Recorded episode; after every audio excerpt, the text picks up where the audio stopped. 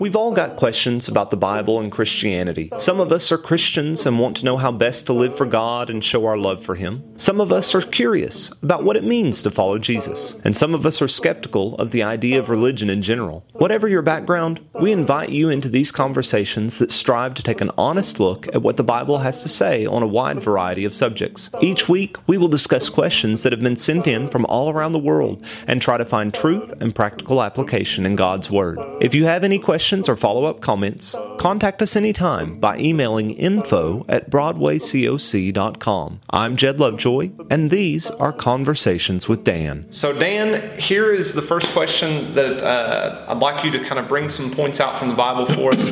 but someone asked, do we pester God? Do we bother God when we pray to Him all the time? Um, the short answer is no.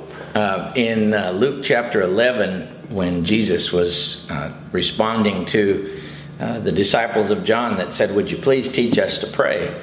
He told them, uh, beginning in verse 5, this story of a friend that goes to his friend's house at midnight. And uh, because this friend is, has a visitor and he doesn't have any food to set before him, and he goes to his friend's house banging on the door and says, I know it's midnight, but could you please get up and give me some bread? And the guy says, Look, I'm in bed my children are in bed. It's a big pain. Leave me alone. Go home. And the guy just keeps asking and says, I need some bread. Would you please give me some bread? So the Bible says that because of his boldness, some translations say importunity, seems to mean persistence or boldness. Mm. He gets up and gives him the bread. And then the application Jesus gives is this He says, Therefore I say to you, ask, and it will be given to you. Seek, and you shall find. Knock, and it will be open to you. So the point of the story was if you don't ask, if you don't take the risk thinking you're going to be bugging God, but you don't ask, you won't get. If you ask, God listens. God is not bothered. There's another one that's really good on that too, and that's in the 18th chapter of Luke. And it is about a widow that is bugging this judge because she has a case that uh, she wants to get justice for. And the judge sends her packing, you know, and she just comes back and back and just bugs him and bugs him and bugs him. and the application Jesus gives to that one is if this judge, who is such a bad guy and doesn't care about anybody, if, if he gives this woman justice after she keeps coming again and again, how much will your God, who is good and who really cares about you, uh, give justice to the people that cry out to him day and night. and so the very way that's presented means that no, you don't bug God. God wants us to keep coming to him, He mm-hmm. wants us to keep asking Him. And so, uh, far from bugging God, God wants us to keep praying to Him no matter what.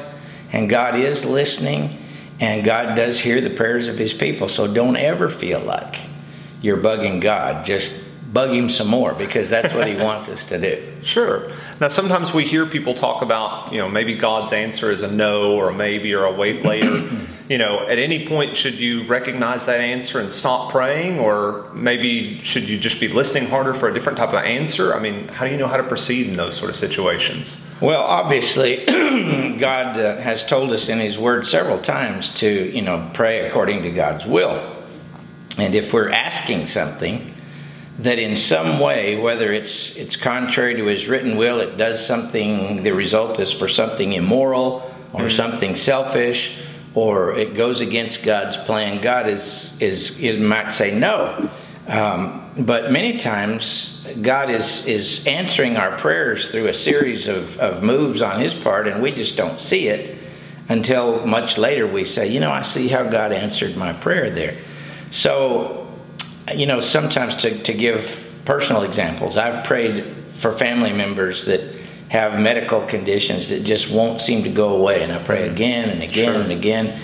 And I say, God, um, here I am again. I'm asking you about the same thing, but I know you can do all things. And, and I'm just asking you to give us an answer. So maybe our prayers shift a little bit in time. Maybe we ask God to give us some answer rather than the answer that we want. Mm. But uh, I don't think we should ever stop praying when it comes to those things. Okay.